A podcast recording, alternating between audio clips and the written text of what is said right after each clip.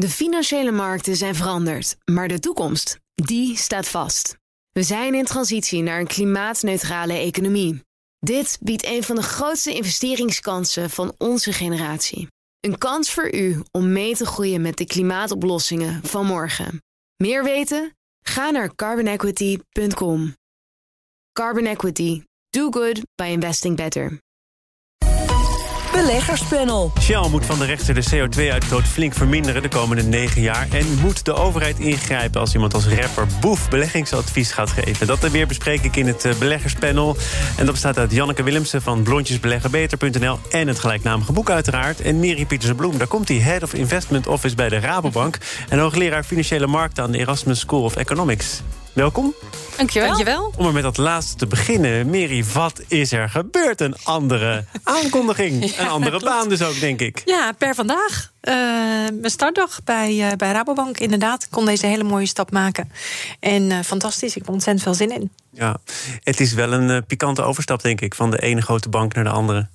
Ja, zo kun je het wel zien, een klein beetje natuurlijk. Uh, het is net alsof je van het ene grote voetbal, uh, zeg maar, elftal van, uh, wat zeggen we dan, Ajax naar F C Utrecht of zo, nou, in de spits gaat spelen. Oh, Feyenoord, vind je leuker? Ja, ja. Nou, F C Utrecht, dan ben je wel behoorlijk gedegradeerd. Nou, nee. Maar dat is in jouw geval denk ik niet aan de orde. Nee, dat is zeker niet aan de orde, nee. Uh, Rabobank is gewoon heel erg groot in wat hij doet. Hè. Het is, uh, de, ik geloof, uh, een van de, hoort bij de wereldtop voor wat betreft de, de agri- en foodbanken. Alsof dus, het al jaren werkt, toch? Ja, inderdaad. Ja, precies. Ze zit al helemaal in die mal. Ja. Maar uh, ik gun het je, want het klinkt echt als een uh, prachtige, prachtige nieuwe stap. Dankjewel. Ja, dat vind ik zelf ook. En uh, ik heb er heel veel zin in. Klopt het nou ook dat ik jou voorheen aankondigde als uh, bijzonder hoogleraar en dat het woordje bijzonder ook nog eens is weggevallen? Of ja, is dat uh, ja. een foutje van de redacteur? Nee, dat is niet een foutje van de redacteur.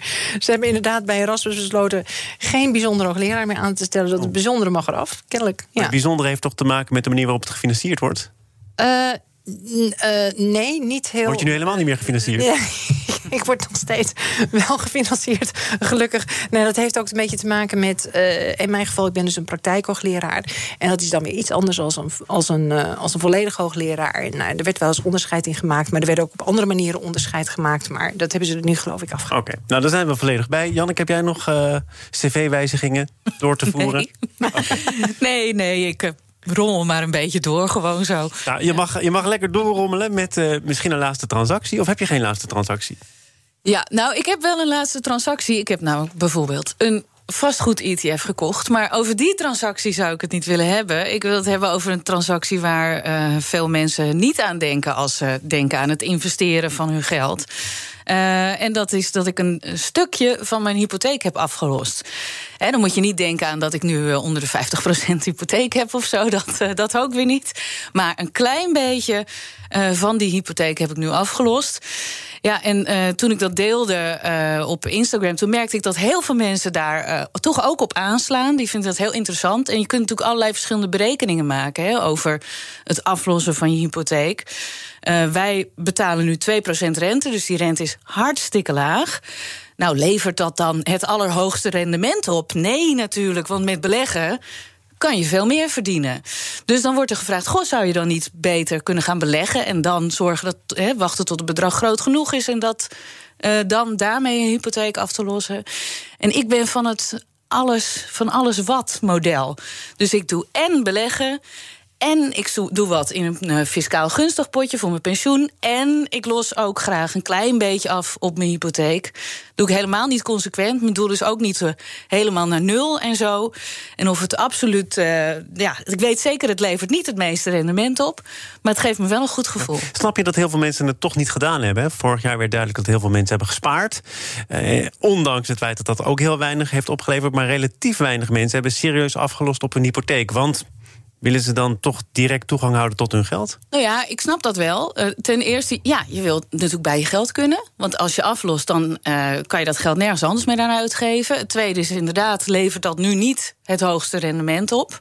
En iets anders is dat je ook nog de wet Hille hebt, waardoor je helemaal aan het einde van de looptijd mogelijk nog wel eens even goed wat moet betalen, ja, als je een heel lage hypotheek krijgt. Hebt. Ja. Ja, ja, ja, ja. Ja, je wordt niet echt beloond voor je discipline dan de... de de voorgaande jaren? Want aan het einde van de rit wacht er nog een mogelijke onaangename verrassing. Ja, nou denk ik als je dat uitrekent, valt dat best wel mee. Maar goed.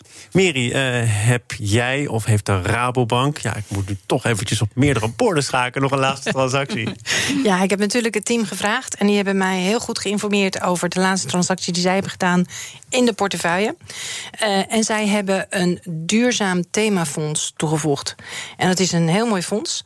Uh, wat eigenlijk op vier duurzame thema's uh, belegt. Dat gaat over gezond leven... Uh, de toekomst van duurzame mobiliteit... Uh, uh, hernieuwbare energie en circulaire economie. Dus daarmee zetten ze in op uh, nou ja, meerdere uh, trends in de maatschappij... waarvan ze niet alleen vinden dat dat natuurlijk heel duurzaam is... maar waarvan ze ook verwachten dat het goede rendementen gaat opleveren. Want dat is, blijft natuurlijk ook nog belangrijk. We hebben de weg bewandeld naar het eerste onderwerp. Dat gaat namelijk over Shell. Die heeft uh, afgelopen woensdag bepaald dat Shell meer moet doen... om de C O twee uitstoot binnen negen jaar fors terug te dringen. vijfenveertig procent lager in tweeduizend dertig dan in tweeduizend negentien. Dat betekent dat het beleid moet worden aangepast. En als je dan kijkt naar de koersreactie, Janneke... dan blijft dat toch allemaal binnen de perken? Hoe komt dat eigenlijk? Ja, helemaal zeker weten doe ik dat natuurlijk niet. Maar het zou wel eens kunnen dat beleggers denken... Uh, nou ja, het moment uh, waarop Shell daadwerkelijk hier moet gaan bijsturen... dat kan nog wel eens wat verder weg zijn dan we denken. Eh, want op het moment dat, uh, dat zij zich niet houden aan... wat de rechter nu, uh, nu vraagt van ze... ja, gaat hij dat dan controleren en... Kijk, het is natuurlijk wel spannend, want als zij uh, de, hun inkomsten uit duurzame energiebronnen moeten gaan halen, of hun geld daarmee moeten verdienen, dan hebben ze natuurlijk lagere marges dan met olieinkomsten. Dus in die zin zou je zeggen, we had misschien nog wat harder op gereageerd mogen worden. De beleggers hopen dus, uh, ja, om het zo uit te drukken, op een goede afloop. Het zal allemaal niet zo hard van stapel lopen. We hebben nog wel even tijd. Ja. Misschien volgt er nog een hoger beroep. Hoe nou ja, het te controleren? Dat zou zeker kunnen. Van de andere kant kun je ook zeggen dat het nu niet bijster goed gaat. Hè? Als je naar de koers van, uh, van Shell kijkt, vergeleken met bijvoorbeeld andere aandelen... die nog steeds met vooruitzicht op... Ja. Uh, inflatie en zo, veel harder oplopen. Ja, maar dat, dat laatste heb ik dus gedaan. Uh, ook een beetje getriggerd door dat, dat artikel van de koers doet heel weinig. Nou, als je dus teruggaat naar uh, één januari tweeduizend twintig... en je stelt, je kijkt dan naar het koersverloop van Shell... vis-à-vis de energiesector, bijvoorbeeld in de M S C I World... of in de uh, Eurostoxx, uh, energiesector puur. Nou, dan zie je dat Shell behoorlijk is achtergebleven. Hè? En niet, niet een klein beetje ook, met wel uh, nou ja, meer dan, uh, meer dan twintig procent. Dus het aandeel heeft natuurlijk ook al een behoorlijke deuk opgelopen... de afgelopen, nou ja... Uh, pak een beet, anderhalf jaar. Ja, waarvan natuurlijk een deel van die dreun direct te relateren is aan de coronacrisis. Uh, maar niet alleen. Ik denk ook dat in deze tijd uh, investeerders heel veel meer kritisch zijn gaan kijken naar... is Shell zijn businessmodel aan het verduurzamen of niet? En als je dan kijkt, dat, dat, dat heeft bijvoorbeeld een columnist geschreven uh, van de week uh, in het F D. Shell heeft de afgelopen jaren zestig keer zoveel in fossiele energie... als in hernieuwbare energie geïnvesteerd. Ja, daar is het toch ook uh, met haar hand een beetje op afgerekend. Dus hoeveel meer kan je dan een koers nog afwaarderen op zulk soort dingen? Shell heeft natuurlijk over dat investeren in olie wel gezegd... we hebben dat oliegeld nodig om onze groene ambities waar te maken. Ja, oké, okay. dat, dat is dan hun verweer. Hoe even de verdediging? Ja, nee, dat snap ik. Dat, dat, is, dat is dan hun verweer. Ik, ik denk dat wat er nu gebeurd is met deze rechtsspraak... waarvan we natuurlijk nog moeten kijken of die ook in hoger beroep stand houdt. Hè, want je zet het nu al tussen haakjes. Ja, je moet het toch maar uh, het, was, het was bijzonder. Nou, het was op zijn minst heel bijzonder. Ja. Het was de eerste one-of-a-kind uh, uh, in de wereld, denk ik. Dus daar, dat is iets waar investeerders ook nog, uh, ook nog naar kijken. Maar wat, wat Shell zich terdege moet, denk ik, moet realiseren... alle bedrijven überhaupt, is dat ze betekenisvol moeten worden... voor de gemeenschap, veel meer dan alleen voor de eigen aandeelhouders.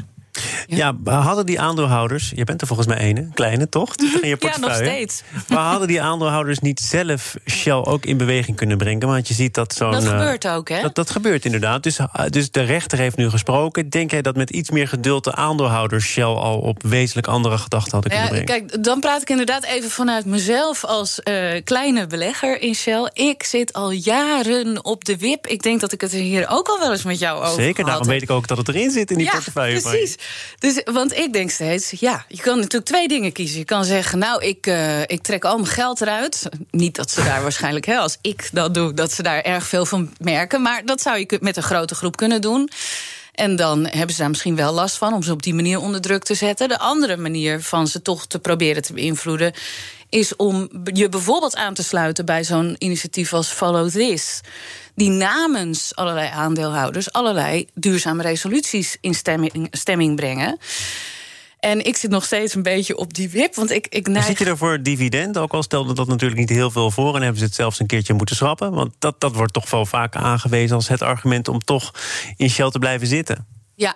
Nee, dat is inderdaad een, een, voor veel mensen een belangrijk argument. Dat is voor mij niet geweest. Ik weet nog precies hoe het gegaan is bij mij, dat ik bij Shell ben terechtgekomen. Ik begon met beleggen. Ik had geld. Het lukte mij maar niet om keuzes te maken. En uiteindelijk dacht ik, nou weet je wat, wat ik ga doen met dit geld? Ik uh, doe het gewoon in Shell, want daar zit iedereen in. En uh, sindsdien zit het in mijn portefeuille. Dat is in tweeduizend dertien geweest. En sindsdien ben ik eigenlijk altijd aan het twijfelen geweest. Maar ja, eerst doet zo'n aandeel het al goed. Dan begin je inderdaad ook het dividend alweer te waarderen. Dan begint toch je geweten misschien ook een beetje te knagen. En dan komen er toch wel weer berichten dat ze zelf ook op duurzaamheid inzetten. Uiteindelijk, nou ja, toen knalde de koers omlaag. Nu ben ik natuurlijk weer te laat. Of zou ik het toch moeten verkopen? We moeten toch weer een jaartje uitzien. Zo gaat dat in dit chaotische hoofd. Ja, ja.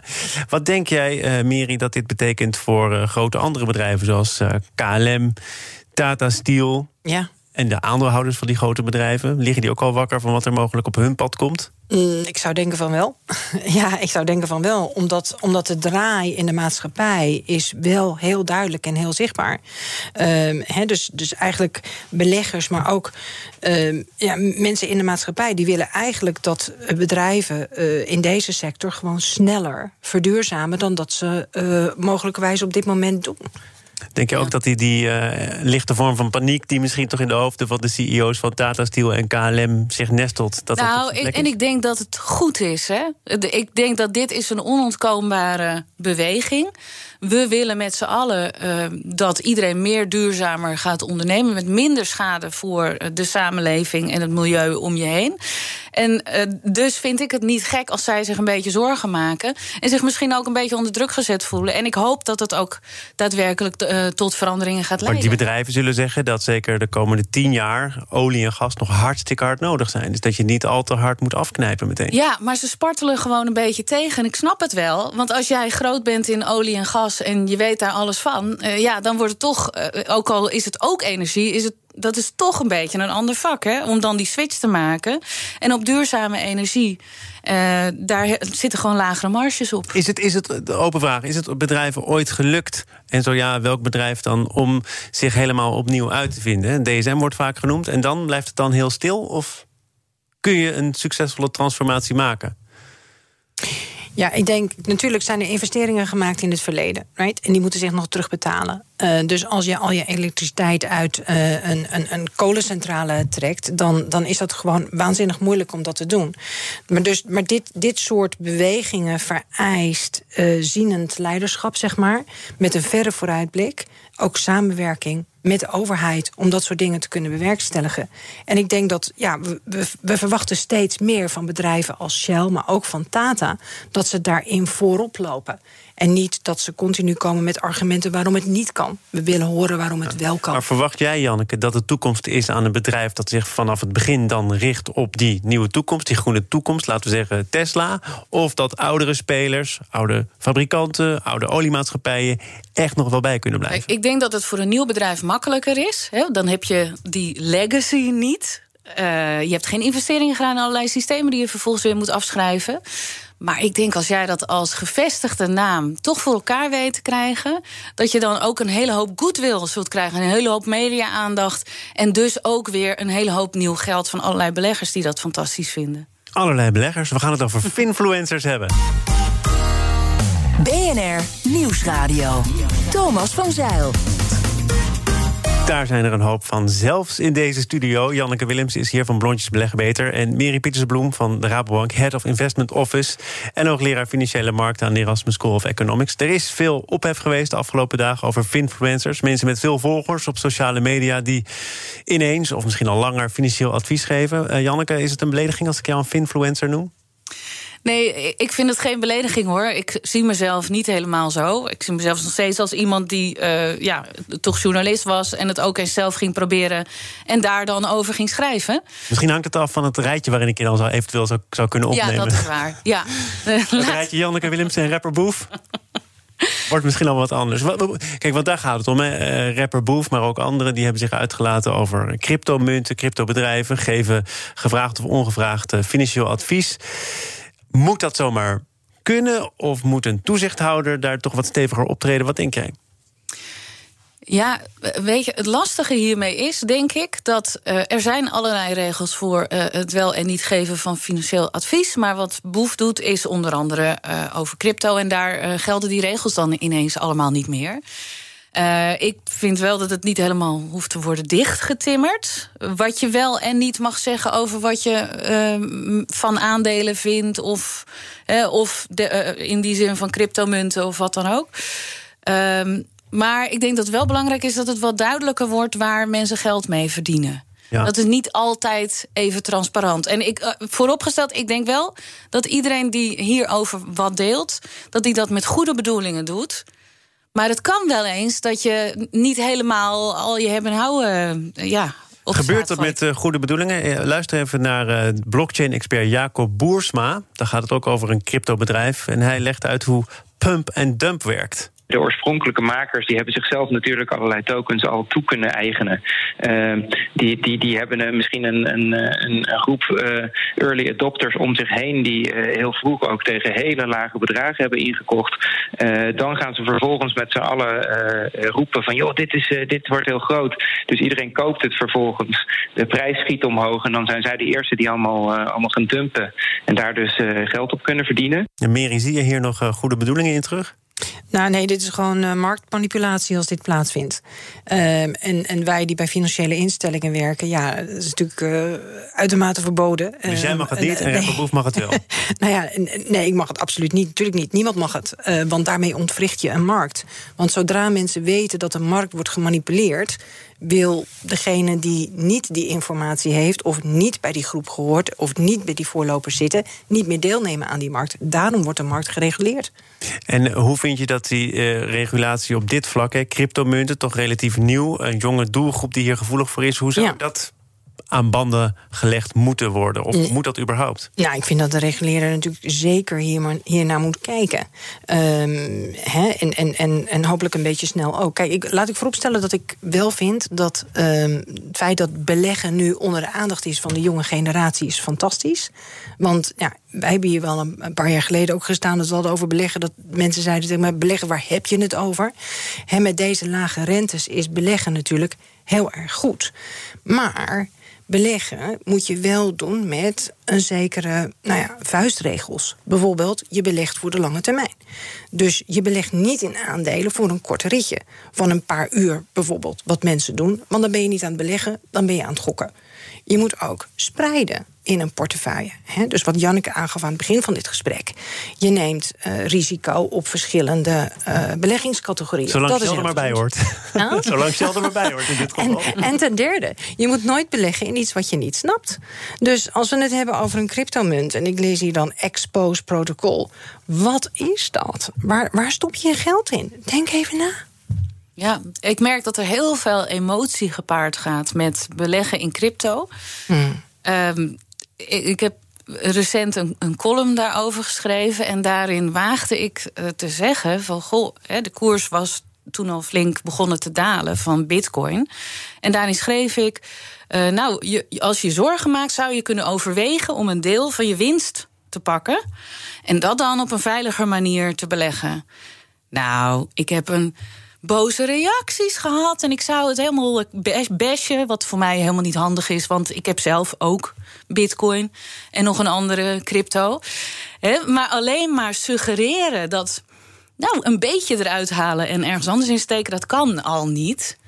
Ja, dus dat vind ik jammer. Heel snel heel hoog op. Ja, heel snel dat... heel hoog op. En ook als je, dus, uh, als je dan zegt van... goh, en weet je wel, heb je er wel in verdiept? Weet je wel wat je doet? Ja. Janneke, bij zo'n exposemunt uh, zouden mensen zeggen dat ze er alles van weten. Ook over uh, op het oog meer gevestigde bedrijven als Wirecard... hebben wij het volgens mij een paar keer gehad over mensen die uit verveling gaan beleggen... die tijdens ja. de coronaperiode toch weinig anders met hun tijd konden doen... die via via hadden gehoord dat het misschien interessant was, dat het hoog opliep. In hoeverre is zoiets ook nog de verantwoordelijkheid van mensen zelf? Ik vind dat mensen zelf daar zeker een verantwoordelijkheid aan hebben... in hebben. Kijk, wij zeggen natuurlijk die basisregels van het beleggen heel vaak. Ik bedoel, uh, ikzelf, ik schrijf er een boek over, een blog over... Nou, Mary uh, vanuit financiële instelling. Uh, hoe vaak hebben wij het niet over spreiden, lage kosten, lange termijn? En dat doen mensen niet. En wat ze dan tegen mij zeggen is... Uh, ja, nee, maar beleggen? Hè? In, in een beleggingsfonds of in een E T F? Nee, dat is echt veel te ingewikkeld. Weet je wat ik doe? Klats! Ik koop Expose. Ja, dan begrijp ik het niet meer. En dan denk ik dat daar ook voor jezelf een, hè, een verantwoordelijkheid ligt... om even na te gaan, wie zegt wat tegen jou, kun jij dit wel aan... en past dit ook wel bij jou? Ja, en tegelijkertijd leven we ook, hè, Thomas, in een maatschappij... waar alles met regeltjes is omgeven. Als ik een magnetron koop, dan staat daarin dat je daar niet je... Uh, hey, je kat niet of zo moet drogen. ja. Ja, dus ik, dat ik zag laatst in een uh, kindertruitje... dat je voordat je het gaat wassen het kind moet verwijderen. Nee. Ja, serieus? Nou ja, voor je het weet, bega ik een grootse fout. Ik wil nog even iets zeggen over de, de eisen waar Europa aan zou werken... om dit allemaal te voorkomen. Uh, als het gaat over cryptobedrijven, er moet een legale entiteit zijn. Er moet een whitepaper komen waarin de belanghebbenden bekend worden... en de onderliggende techniek moet duidelijk worden. Mary, ben je er dan wel zo ongeveer? Ik denk ook, ja, dan, dan, dat schiet al een heel eind op. Ik denk ook dat je moet kijken naar de beleggingsplatformen... Uh, waar je deze munten kunt kopen. Um, en dat daar ja, ja, voldoende informatie beschikbaar is... over waar je precies je geld in stopt. Wordt er, denk je, ook zonder dat er een toezichthouder aan te pas komt... Uh, een shake-out, komt die eraan van bedrijven die toch wat betrouwbaarder zijn... in de echte krabbelaars, waar je veel te veel risico loopt? Ja, natuurlijk, maar dat kan ook gepaard gaan met, met heel veel schade. Uh, juist voor m- mensen die dus he, daar andere verwachtingen bij hadden... Uh, de, de laatste instappers die op hoge koersen zijn ingestapt... die misschien wel al hun spaargelden en meer studiebeurzen ook, hoor ik, omheen... ja, dat, dat, dat, gaat natuurlijk, dat gaat natuurlijk dramaverhalen opleveren.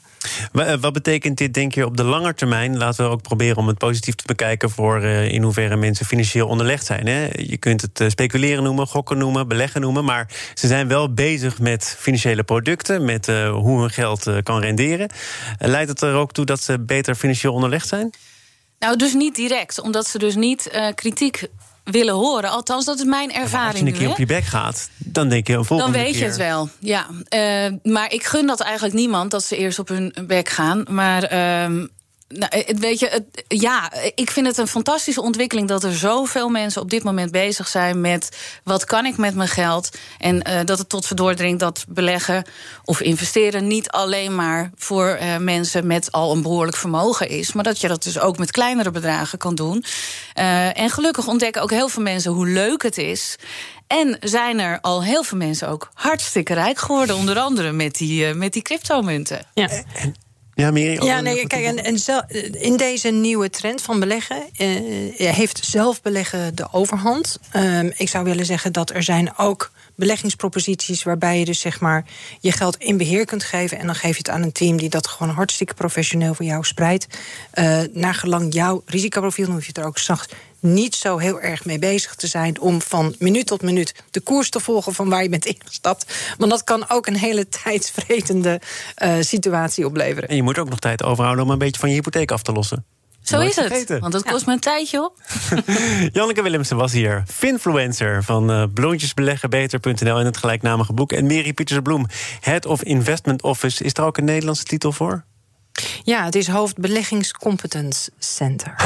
Nou, dan weet ik niet wat ik, wat ik volgende keer ga doen als je hier meldt. Ik mag leiding geven aan mensen die heel veel van beleggen weten. Vanaf vandaag uh, actief voor Rabobank... en ook hoogleraar Financiële Markten aan Erasmus School of Economics. Dank voor jullie komst. Zometeen uh, het laatste half uur van B N R Zaken doen... onder andere over gezinsvriendelijk... De financiële markten zijn veranderd, maar de toekomst, die staat vast. We zijn in transitie naar een klimaatneutrale economie... Dit biedt een van de grootste investeringskansen van onze generatie. Een kans voor u om mee te groeien met de pioniers van morgen. Meer weten? Ga naar carbon equity punt com. Carbon Equity. Do good by investing better.